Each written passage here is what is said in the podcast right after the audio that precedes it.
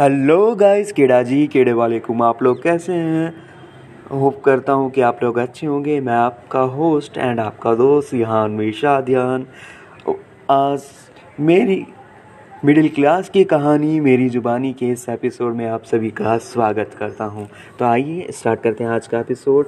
तो मैं आपको बता देता हूं, मिडिल क्लास वो व्यक्ति है ना जो अपने बारे में कभी नहीं सोचता और सोसाइटी सोसाइटी के बारे में सोचता है, लेकिन वही सोसाइटी इसके बारे में कभी नहीं सोचती।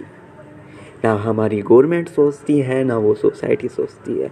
अब लॉकडाउन में कितनी कितनी मिडिल क्लास लोगों की जॉब गई है, आप इमेजिन भी नहीं कर सकते। लेकिन राशन पानी सिर्फ गरीबों को मिला है, अमीर तो कैपेबल होते ही हैं वो चीज़ करने में। और मिडिल क्लास बच्चे वो इतना घुट घुट के जीते हैं जिसकी कोई हद नहीं होती, क्योंकि मिडिल क्लास में सोसाइटी के लिए पहले सोचा जाता है। वहाँ कॉमर्स ब्रांच के बच्चे बेकार होते हैं, वहाँ साइंस और मैथ ब्रांच के बच्चे बहुत अच्छे होते हैं।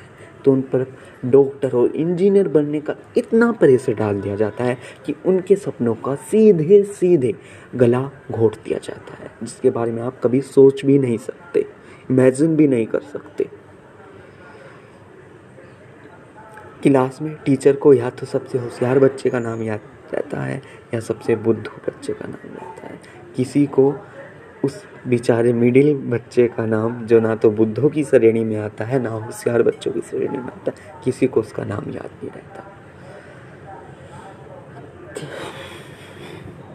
यह है मिडिल क्लास की कहानी मेरी ज़ुबानी का एपिसोड। धन्यवाद। अगर अच्छा लगे तो प्लीज़ मेरे पॉडकास्ट को फॉलो कीजिएगा और ज़्यादा से ज़्यादा व्यूज़ और शेयर कीजिएगा। धन्यवाद।